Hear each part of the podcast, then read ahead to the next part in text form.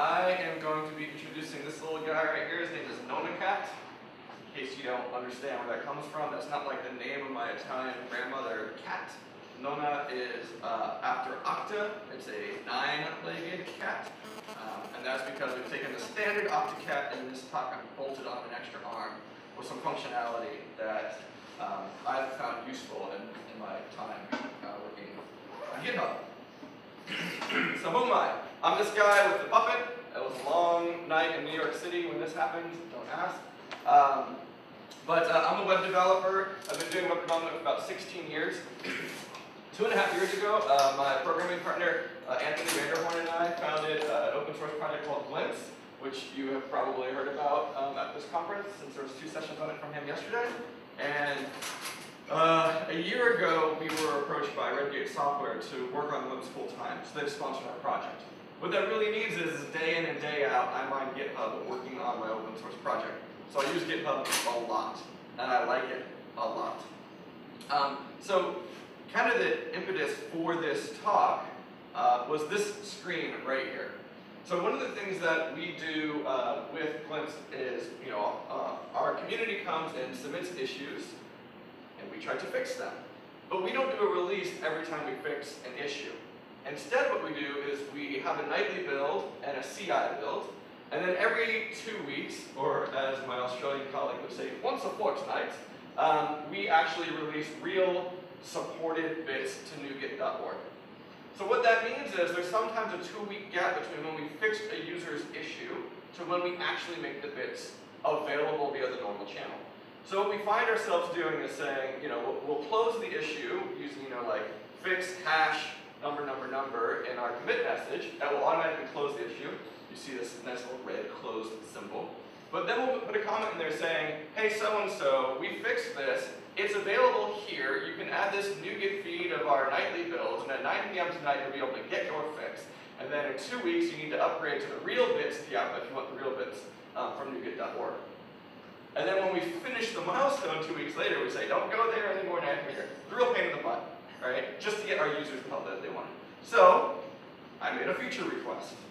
So this little blue box right there, you might not even notice, isn't actually part of GitHub.com. It was something that I wanted. What I want is I want our continuous integration server to tie right into the issue to tell the users, here's where you can go and get the bits. And so, of course, I don't really have a way of doing that. I can't change GitHub.com from, from where I am.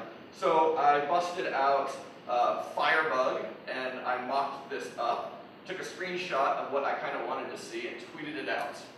Um, long story short, it's not going to happen, but I had a really good conversation with Paul Betts about it, about the merits of it, what was good what was bad about it, and I think that GitHub has done some similar stuff with a new feature they had uh, called releases, which uh, solves some of the problems that we were having. Um, but that got me thinking. Uh, GitHub gets a million feature requests every single day. They can't fix all of them. And I realized, wait a minute, this is web software, and the web inherently is extensible. That's just part of the way that the web works. I can take some of these things that I want to do into my own hands. Uh, so that's kind of where we're at uh, with this, this talk. So before we go into bolting on that ninth leg onto the Octocat, I want to make sure that we kind of have our bases covered with the first eight legs. Because GitHub already has a bunch of functionality that I find a lot of uh, people I interact with on GitHub don't actually know about. And those features are extendable in and of themselves. Um, so the first of which is Markdown. so Markdown is kind of a, there is, there is a standard syntax for Markdown that John Gruber put together that's Daring Fireball. That's what this link here is for. You can go and read that. You're probably aware of that. GitHub has their own flavor of Markdown where they've extended it to do a whole bunch of these extra things. Uh, so for example, if I was going to do a code sample and good old plain classic markdown. I'd put four spaces in front of the code snippet, and I'd get some mono width font that looks something like this, what you see on the screen. That's really kind of irritating because you got to put four spaces in front of every single line. Uh, so GitHub has CodePen, and you put the triple backtick, like I'm showing at the bottom there. Uh, and that will actually make a, a ring of code. That's great. What most people don't realize is you can actually turn on syntax highlighting on that region of code like this, now it's colorful, Do you guys see that? It's like going from, uh, it's like the Wizard of Oz here, like, oh, I'm in Oz now. Um, 9 a.m. and I'm not. Um, self-deprecating, you guys like that? Okay, cool. Uh, so you can see here, all I've added is uh, C sharp after the backticks, and now I have syntax highlighting because I've told GitHub what language I'm using. And so GitHub does that based on an open source project called Linguist, and you can actually go to Linguist and you can submit a pull request to add the brush of your language of choice. They have the languages I use, so I'm happy. But that's kind of one of those examples where GitHub has these hooks for extensibility, and they're just asking for you to come and make a change. Uh, so Markdown is, is really powerful uh, in general. They do a lot of stuff with Markdown. Uh, actually, let me keep here where I'm at. Uh, one of the other things that they do with Markdown is emoji. I don't really understand why emoji got so popular, but I do like it. It's good for me to put a smiley face after I write a really angry message in an issue, and that means everything's okay, right? I'm not really mad because I put a smiley face. Um, and people do crazy things with emoji. This is the first sentence of the book Moby Dick, because the entire thing has been translated to emoji. And so you can go online and buy Emoji Dick, which is this giant book of these characters. I really badly just want to copy and paste all of Emoji Dick and drop into somebody's issue one day, um, just to see what they would do, but I haven't done that. Um, but I do find myself using emoji because I try to be a funny guy, and so I really like this website here. Oh, I I, like to use this website here. This is emojicheatsheet.com. And at any point, I can just come and find some little emoji like, I like this little neck beard guy right here. I'm going to go ahead and click on it. That gives me the actual emoji. This is everything that GitHub supports, plus a bunch of other systems. And then I can go and paste it in. I do a lot of work with, with Markdown, um, so I actually would recommend that you guys think about going and getting an offline Markdown editor. For Windows, I really like this Markdown Pad 2 one, and I'll show you why. Because if I come in here to Options, and I go to Markdown, you will notice, oh, you will notice that I have the option of GitHub flavored Markdown. It totally supports that. So you can see here, I'm doing all these fancy, fancy things like checkboxes that uh, GitHub flavored Markdown adds, and yes, I can use my neckbeard emoji here, and it will. So, uh, you know, that's, that's pretty useful if you're doing a lot of stuff like that. Sorry, I have a frog in my throat. Markdown is, an, is another way that GitHub allows you to kind of hook into the Chrome of their application. So you're probably already familiar that if you put a file called readme.markdown at the root of your repo, uh, GitHub will render it right on the homepage. So that's what you're looking at here. This is just a Markdown file. But also, let me go ahead and go over here to Issues. I'm going to go ahead and create a new issue. You'll notice I get this little link right here. You might not have this on your own repositories, uh, so please re review the guidelines for contributing.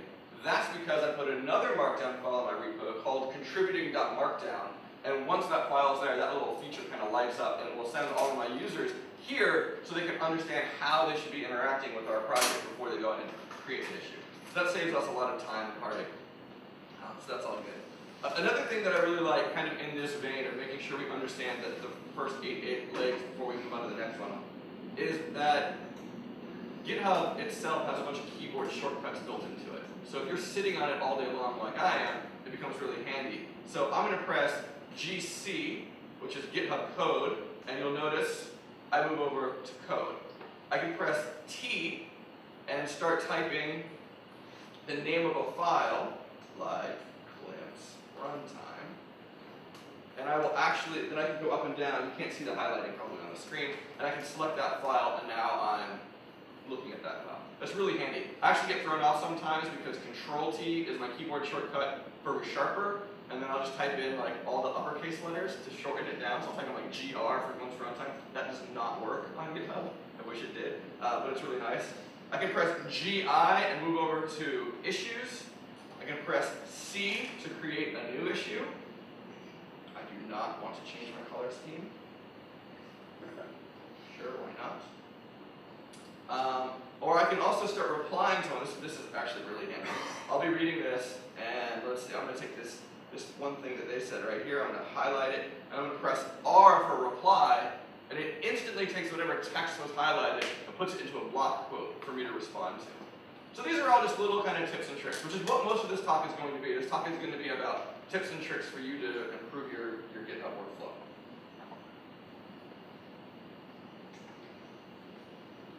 Uh, so let's go ahead and move on to the next way to start extending GitHub. And so there's a lot of products and tools out there that will extend it based on convention.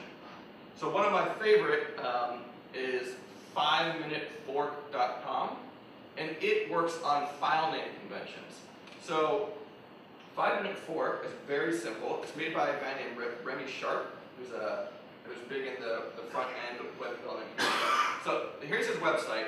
Uh, and essentially what you do is you tack on the, the username and repository right at the end. So you, you swap out github.com for 5minutefork.com. And so what that what that'll look like is here's a repository of mine. This is called um, OSS 0 to 60. It's a presentation quick start guide to teach developers how to get involved in open source software. I gave this talk at NBC a couple of months ago. But you'll notice I've added into my readme.markdown this view now button. This is just an image that's in my repository. And if you see the, if you can see the, the status uh, of where this link is going to go, it's just going to go to 5minutefork.com. So when I click on that, 5 Minute Fork literally clones my repository to a web server and serves up index.html. So just by one click, I don't have to have any hosting or anything like that. Boom, here's my presentation, and you can actually go through and, see my whole presentation on, on, on open source software development. Um, so 5 Minute Fork is, is pretty cool for that kind of stuff.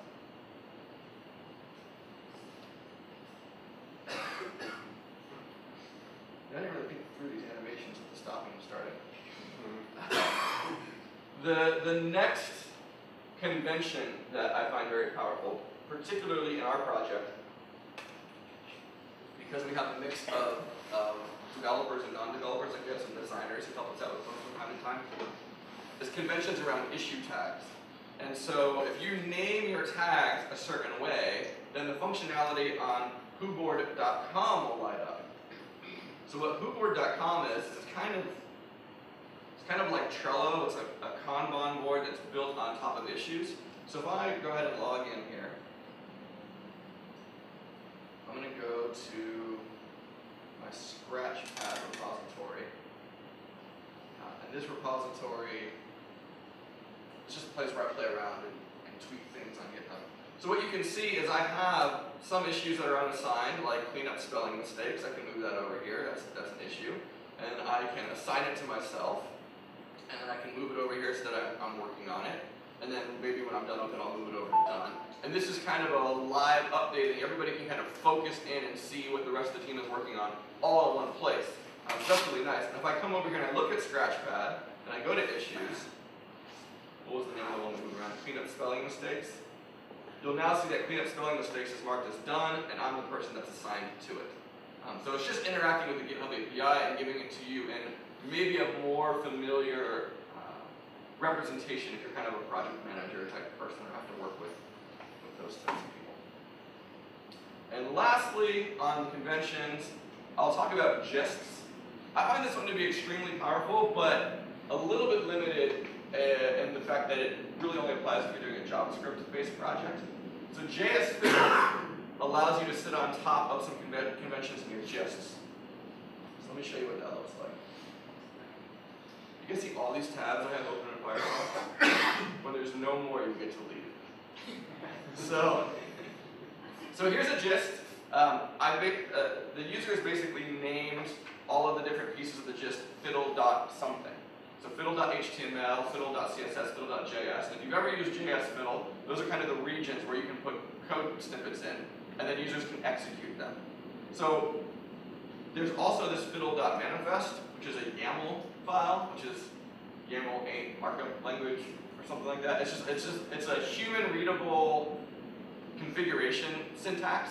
You can think of it as better than XML. Um, so we can take this fiddle, which is 606699, and build a URL based on that convention, and go to JS Fiddle, and now you can see that the job, uh, the HTML that I have here gets sucked in into place there. Here's my CSS, here's my JavaScript, and now I can actually run this JavaScript and things happen. Uh, this actually happened on window load anyway. There you go, you just saw it change. So I find this really cool is yes, you could just go ahead and put a code sample right into your, your README file, but why put a code sample? If you have a library, like think about underscore or jQuery saying, here's a code sample, or click this button, and it actually takes you to a place in JS Fiddle where you can start playing around with the API, and you're giving your user output. So I'm trying to convince Justin Rusbatch, who makes compilify.net, which is the JS Fiddle equivalent for C Sharp, to build this functionality into that, because um, I could see that being really handy, especially because I'm a .NET guy and I do a lot of C Sharp. So those are things that you can do that are convention-based with GitHub and some of the surrounding properties. Uh, next we have standards.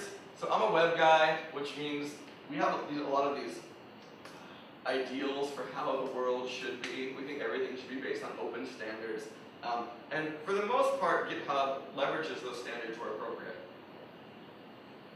The others two, I'll actually just I made the slide, so I'll show you both of them. so we're going to talk about syndication and we're going to talk about open search. So if I go to GitHub, I'm going to view source on this page. There's two things I want to show you that show up in this head section. We're going to find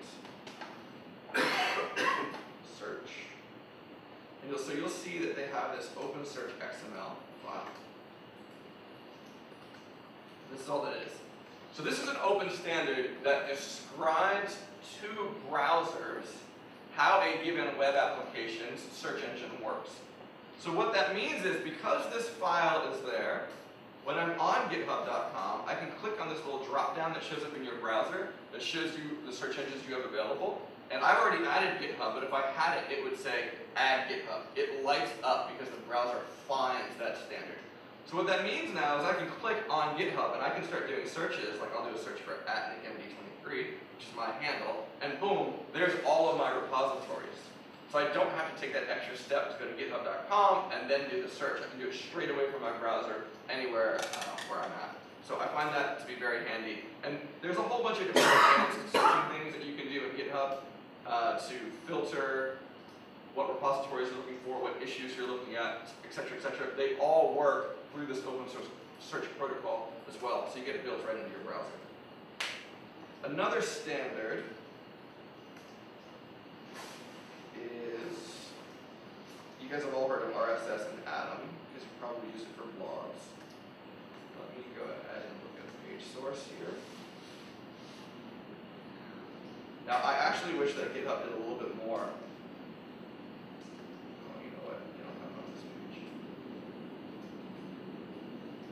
actually wish they could have a little bit more with syndication.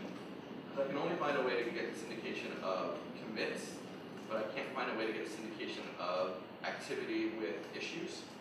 Maybe there's a security concern there that I don't that I don't know about. But let me go ahead and get that URL. Here we go. Master.atom. Master obviously referring to the name of my branch. So I can come here, see all my commit activity. Okay, not really interesting. I'm not going to drop that into Feedly, since we can't use Google Reader anymore. Um, but because it's such an open standard, that means it plays really nicely with a bunch of other things. So for example, I can come over here to ifs, and I can create a recipe where I say if this feed and I'm going to go ahead and do a newsfeed that matches something. I'm going to say if the word fix shows up, means somebody's just committed a fix to my repository, I'm going to trigger an action. And there's all these different things that I can do with that action. Now, I could make it text me or something like that. I, I, I really like making things in the physical world happen because of things on the internet. So I could use like this blink uh, channel that they have, which is a little USB key that you stick into the side of your machine. It's multicolored lights. So I could literally start making uh, my computer start blinking red, like a hard drive every time I get a commit message or there's a fix. Or even better, is I can come down here to this Belkin Wemos uh, switch. I can have that plugged into the wall over there with a lamp plugged into it as kind of a proxy adapter, and it will literally turn the, the lamp on or off when a fix comes in. So I can start getting this, this feedback in my environment, all because we're just leveraging RSS. I didn't do anything specific to GitHub, I'm just using extensibility of the web platform. Uh, so I find that to be pretty cool. I, I, I did buy one of these little blink things to, to show you guys in a demo, but it didn't arrive in time. So just pretend there's blinking over here happening right uh, It wouldn't matter. I didn't build it. Cool. Are you, are you guys enjoying these little these little tips? People kind of learning things. I usually like tips talks, so hopefully everybody comes away learning something. The next thing to consider is browser extensions. Now,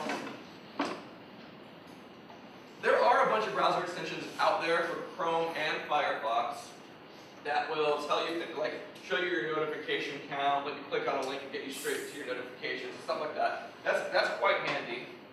But I kind of have a fundamental issue with the idea of browser extensions because they're proprietary to the platform that they're in. Um, and as this open standards web hippie that I am, um, I prefer something a little bit more um, based on standards. So there's kind of a loophole around this uh, to me, and that's user scripts. So user scripts are just JavaScript files that you can kind of tack onto the page that's currently running. Uh, and they work in both Chrome and Firefox. You have to install an extension to get this functionality in Firefox, which is called uh, Greasemonkey. Um, and, uh, and it's built in natively to Chrome, although I use an extension that helps you manage the scripts in Chrome called TamperMonkey.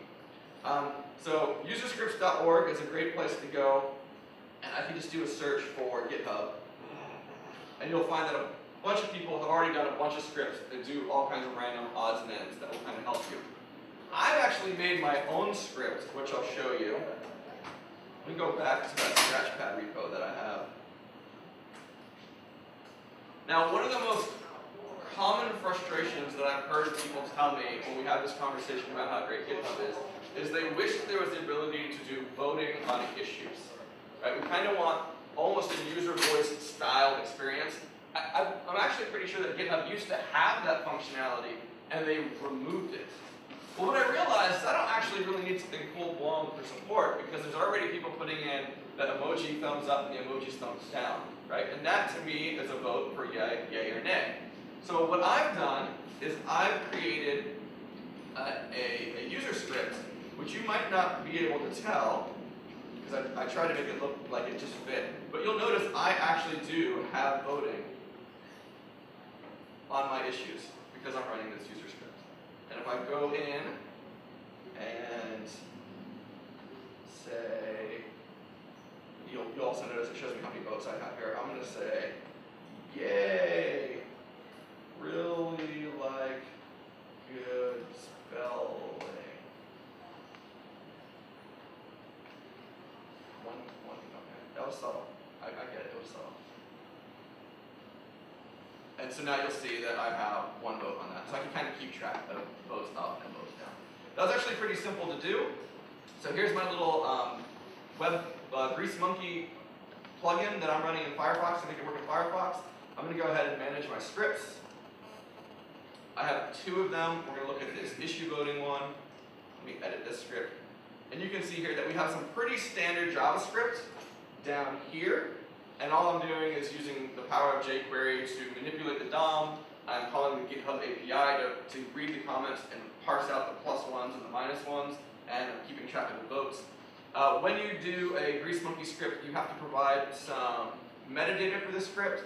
So you can see here I have a name of the script, where it came from, which is my, my blog URL, a description, and we also have this at include, um, which is a pattern matching expression that lets the browser know when to run my script. So my script actually only runs when you're on an issues page. Anywhere else in GitHub, you have no overhead of the script running.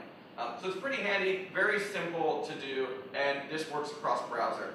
Uh, if you like this, I have it available on my GitHub page.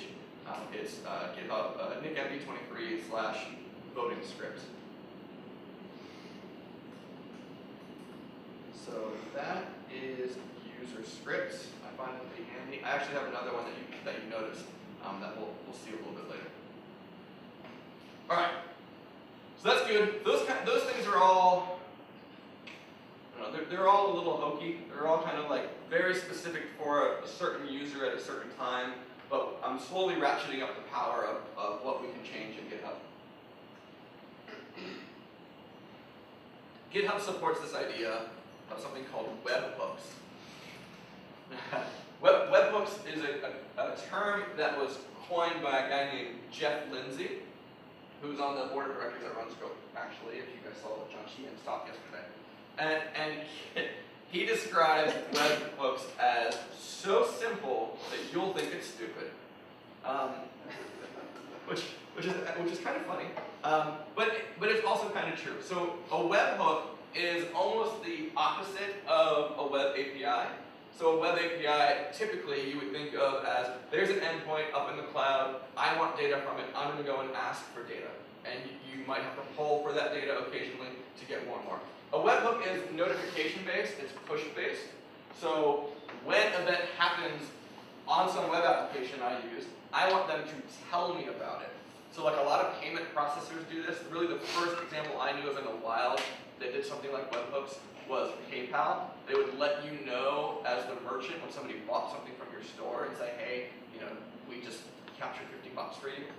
And then they would tell you by essentially doing a HTTP post to some public URL that you would set up.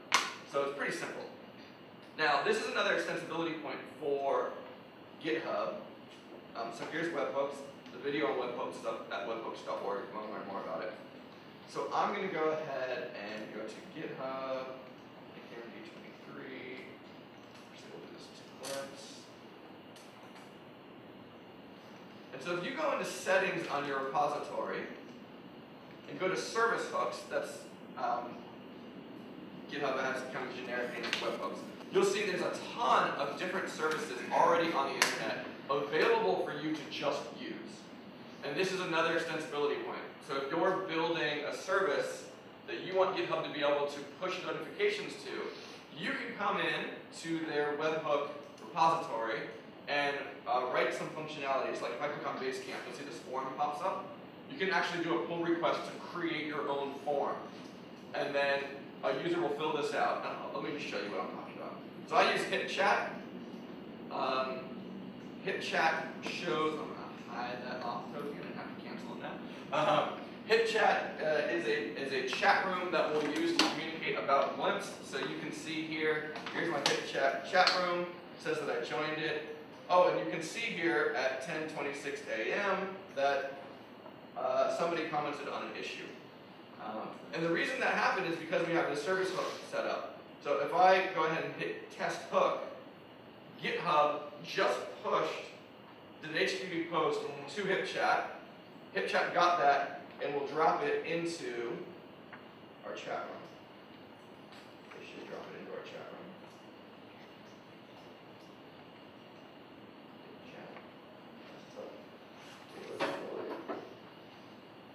Okay, interesting. I don't know why it's not showing up. It usually does. I'll, I'll tell you what, I'll, I'll do you one better. Um, so debugging these things can be a little difficult. So I'm going to come over here to request bin. I'm going to create a new request bin. And this gives me a URI. All request bin does is capture a post that comes into that URI and dumps it out for you. So I'm going to go back over here to GitHub. I'm going to set up just a generic webhook that all I need is a URL. I'm going to update those settings. And now I'm going to test that hook. So GitHub should have just done a post, but if I come back over here to request bin and refresh, boom. That's actually what GitHub posted to me. So you can see that there was a parameter called payload, and here's the JSON, and you can see a bunch of commit SHAs and all of the, the work that we did and what they posted to us. Um, so that's really handy uh, for testing. One of the challenges with webhooks is doing local development because I'm running something on localhost, you know, some port number. GitHub has no way of posting to that, so I don't have a good way of testing webhook handling code that I've written locally. I would have to deploy it. So there's tools to get around this.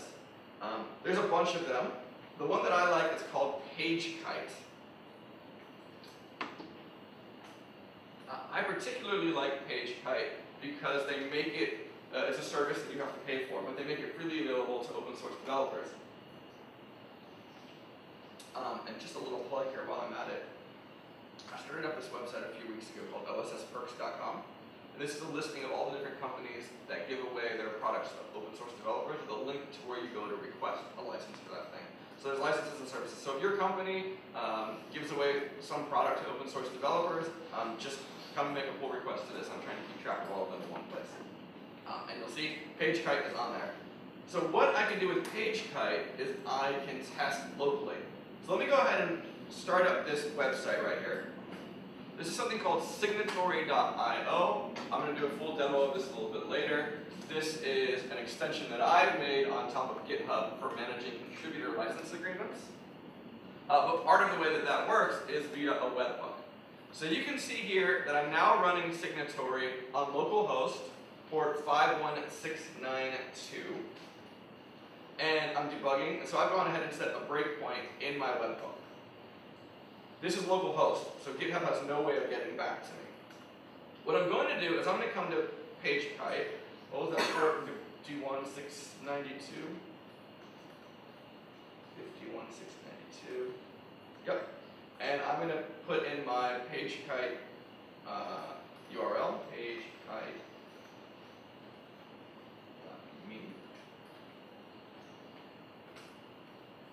Going that. So PageKite is now going to create a tunnel between my local web server on that port and their public web server on port 80. And so it says, uh, kites are flying and all is well, which means that I no longer need to be at localhost. Instead, I can go to that URL, nikmd23.pagekite.me, and nothing changes. I'm just now coming through the public internet into my machine, and my machine is serving that up. Which means if I come back over here to my webhooks stuff on GitHub, go to settings here on Scratchpad, go to service hooks, web URLs, I already have a bunch of them in here. Let me add the URL of my hook, which is now pagekite.me.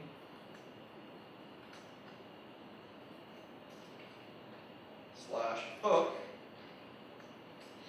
If I hit test hook, GitHub should go to PageKite, it should come down to my local box, which should hit IIS Express, should hit this breakpoint.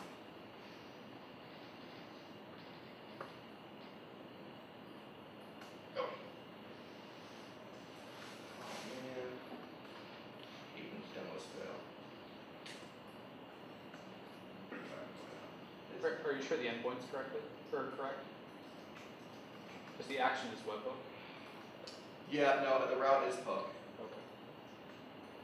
That is a good thought. Let me see if I can just do it without getting GitHub involved.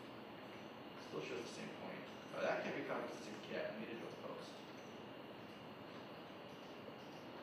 Oh, wait, wait, I'm going to HTTPS. I bet that's the problem. I don't think I have HTTPS support page. Wait, wait.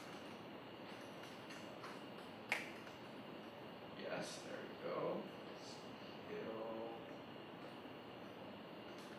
That's, that's not where I was at. Here, let's kill the S. I think I just have a binding Test the hook. Okay, well, I'm gonna go ahead and move on. I think you guys get the point. You can see that I am actually um, going through the internet, getting back to the site. That's that's how you test those things.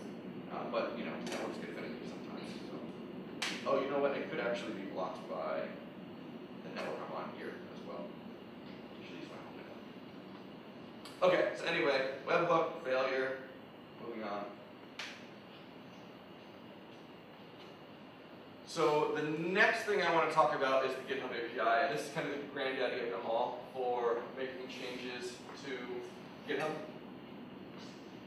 It's obviously well supported, there's a lot you can do with it. The first thing you have to know about GitHub to understand the, their API is OAuth. Now, uh, GitHub actually uh, it does a pretty good job of implementing the OAuth standard. Um, and if you're doing .NET development, it's really easy if you just use a package called World Domination Authentication. I'm not joking. Uh, it's made by a guy named Pure Krome. Uh, you, you uh, it kind of handles all the bits for you, and what you end up doing is, let me show you. You do this kind of pseudo controller thing, where this has handled all the hard work for you, and you just handle what happens in the authentication case. So you can see here, I'm very easily getting uh, the access token. This access token is kind of an opaque string that allows you to make requests on the behalf of a user to GitHub. Uh, and uh, with that, you can do whatever you want to, uh, except for the fact that you have to ask for permissions. So by default, you can do anything that, that you could do publicly as a user, just screwing around with the repository. But um, in this application signatory, I've asked for a little bit more advanced uh, permissions, so that way I can do something um, called setting a, a commit status. So let me show you what that looks like. Clean up some of these that we don't need anymore. Alright, so I am on Signatory IO now. This is the public live version. You can go and use this right now. It's in beta. I built this as a demo app for this talk, but it's very useful, so I'm leaving it out there for anybody who wants to use it. So I've logged in using OAuth, and I can go and I can see all my repositories. I can also go and see something like Dalby Haynes repository. There we go. It's that guy in the back without the glasses. Um, so I'm going to come over here to Scratchpad, which is my playground repo, and I'm going to go to settings, and you can see here, I have enabled a contributor license agreement on that repository. I went to another one of my repositories. By.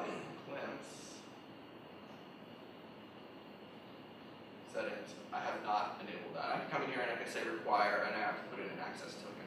That access token you can get from GitHub. If you go to the settings for your account, go over here to applications, and you'll be able to grab an access token or create a new one. Um, you can pass that over. So these access tokens don't expire like the ones I get when I have to log in via OAuth by clicking the sign in button on that website. Uh, and I need that because I don't know when I'm going to be writing to your repository um, as you'll see in a second. So, okay, so I have that set up, and my Scratchpad, repo, my Scratchpad repo is set up to require a contributor license agreement. So let me show you what that means. I'm going to come over here to NikMD23 Scratchpad, and we're going to make a change. Uh, so to do that, I'm going to create a new branch that we'll call monkey. So that's created a new branch called monkey. I'm on that branch. Let's just go ahead and make a change to readme and edit it. Oop, oops, not nice.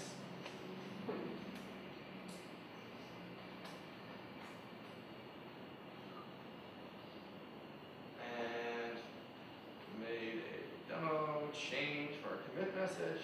Go ahead and commit that. Cool, oops, not nice. We got rid of that. I'm gonna come back so we're still on monkey, and I'm going to do a pull request. I'm doing a pull request from the monkey branch to the master branch. So go ahead and send pull request. Now watch what happens. Because signatory is there, when I just committed, when I just hit submit pull request, GitHub has made a webhook post request to signatory.io on that webhook thing that I tried to test a little bit, a little bit ago. Um, Signatory.io has checked in its database to see if I have signed the contributor license agreement for Scratchpad and realized that I have not. It then uses the GitHub API to call out and say, hey, that commit that just came in, that's not a good commit. And here's the reason why. So what ends up happening is you'll see is we have this error that shows up in GitHub that says this repository requires a signed contributor's license agreement. Click the details to sign. Up. And so now if I go ahead and click on details, that's going to take me to signatory.io. You'll notice I'm at nikmd23 slash scratchpad. I'm looking at that repository and the sign page. So here's the text that I put in as my contributor license agreement. I can fill in my information. One, two, three, Easy Street, USA, USA, USA. I'm gonna sign. It looks a little bit easier on, on an iPad. I'm gonna go ahead and hit save. Cool. So I've now signed the contributor license agreement for Scratchpad. The collaborators that run that project can go and get that data and download it. If I go back to GitHub and refresh this pull request, ta-da, we are good to merge because NikMD23 has signed this CLA.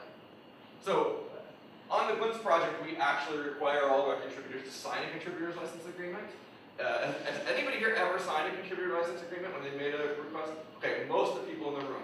I would imagine that before something like this existed, that meant you got some PDF that maybe you had to print out and sign, or you just like wrote a bunch of information in an email, you sent it over to the, the collaborator on the project, and it was kind of it's kind of a big pain in the butt. That's what we have. We have this form that we send to people, they have to fill it out and sign it and then scan it. Some guy tried to fax it back to us. I'm like, no, that's not gonna happen. um, so we, we, we made signatory.io, or I made signatory.io because I wanted to extend that. I want that functionality to be GitHub, but it doesn't have to be because it's a web app and I can just extend it myself. But all right. Um, so yeah, that's that's kind of what I wanted to show you with Signatory.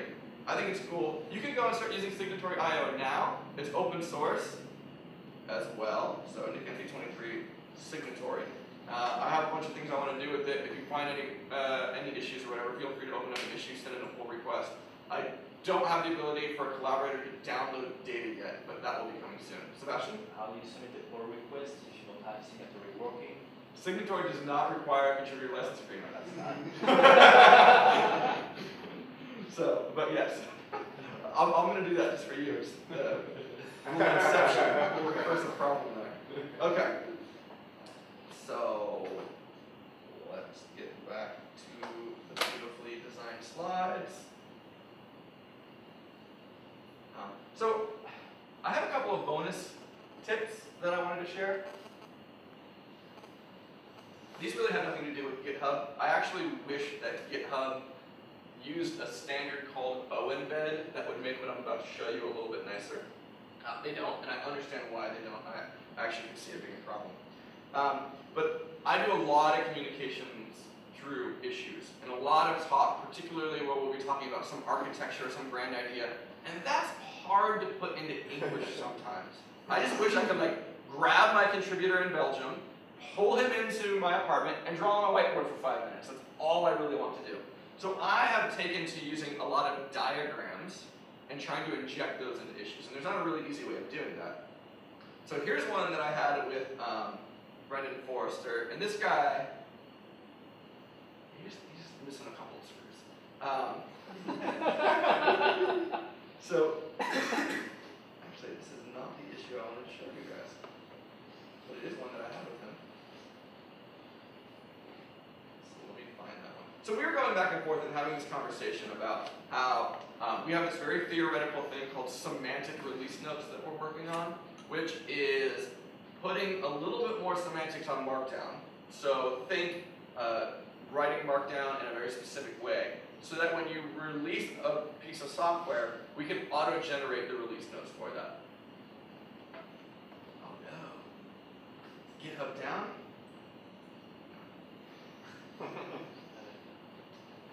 Um, Here we go, I think this is what I wanted. Issue 11. So we're going back and forth having this conversation, we all have all these different ideas, and then I drop this message on him. And when I did that, I think he even, I think he approved vehemently. Yeah. It was so beautiful, I was crying. So I, I did that, and I made this little table here that showed exactly what I was talking about and how it should work. And kind of a light bulb went off for everybody on, on this thread, and we got it. And that's when I really realized the power of pictures, right? Picture says a thousand words, and that's really true. So I did not painstakingly create this uh, dash by dash and pipe by pipe. I used a tool for that. So um, ASCIIflow.com is kind of this great tool where you can just go and start drawing things like this and be like, header. Oh, let me put text in here. Header. Blah. Um, and then you can kind of rearrange the scene. It's kind of like like Photoshop for ASCII, and when all is and when all is said and done, you can go ahead and hit export and copy this, and you drop it inside of a ring fence, uh, a code ring fence with triple backticks, and boom, you get what I what I had in that issue. So uh, ASCII flow is quite powerful.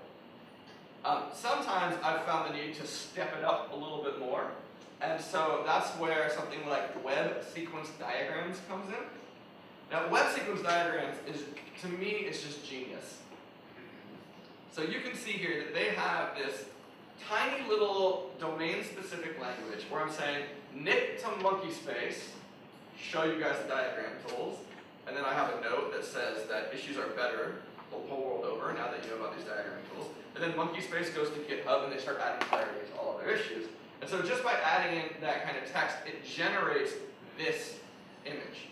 And so you can get a link to this image, and you can drop that right into your repository, and boom, now you have a nice sequence diagram. You can also change the style if you want to look a little bit more nerdy, right? If you're really corporate, boom, there you go, IBM. if you're still doing old school .NET, here we go, Visual Studio 2010. Um, and then the great, the, the really nice thing about this is that link for that image, you can just put right back to this website, and you can come in and start changing. Uh, let's say me to me. You can start changing this diagram because it's just text based. Um, I wish there was OEmbed support so I could just take this text, drop it right into the issue, and GitHub would use the OEmbed specification to get the image for that and drop it into the issue. Um, and when I go to edit, I could do that. Oh, it's not like my me to me. Hey, there we go. So uh, I can start screwing around with that. Um, kind of in the same vein is this memo phone. memofon.com. I know it might be hard to see the URL. This uses Markdown, but instead of generating a document, generates a mind map that you can kind of see. So this is really good for exploring like what features we want to add, uh, what concerns we have with a given issue. So you can see all kinds of examples here of, of crazy things that they've done. They even do these calculations where it will automatically do math for you. So you can see here that we're that we're summing up tax and rent, um, and it kind of builds up this tree. So you can do some pretty interesting things here. And then once again, just take a link to this, put it back into your issue, and everybody can kind of be talking about the same assets. Um, so that is the bonus material that I had for you.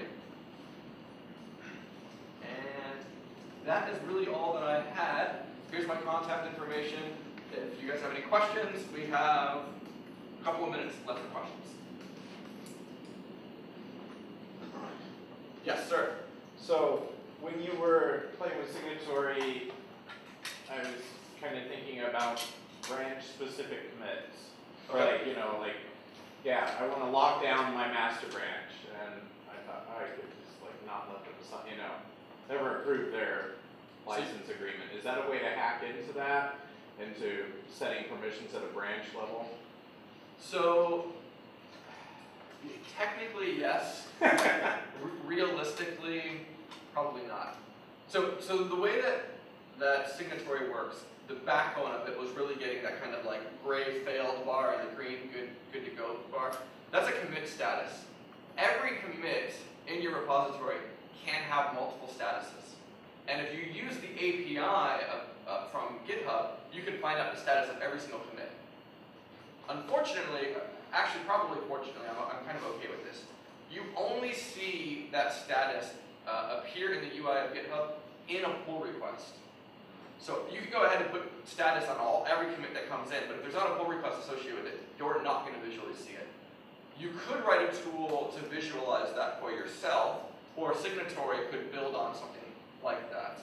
Um, but typically, I wouldn't recommend, particularly for contributor license agreements, that you would put that on a given branch. I mean, I guess we'd have to talk about what your branching strategy is, but the most common branch strategy is like feature branch or release branch. You're probably going to want the CLA to go across all of those. A CLA is also kind of a really dangerous thing to treat as um, mutable. You kind of want to put it out there and have it, be, have it set. If you're changing your CLA over time, it can make things really complicated from a legal perspective if you're not careful. Uh, you, you can do it, but call a lawyer. Don't talk to me. So, uh, any other questions? All right, cool. Thank you guys very much. I appreciate it. Check out Signatory.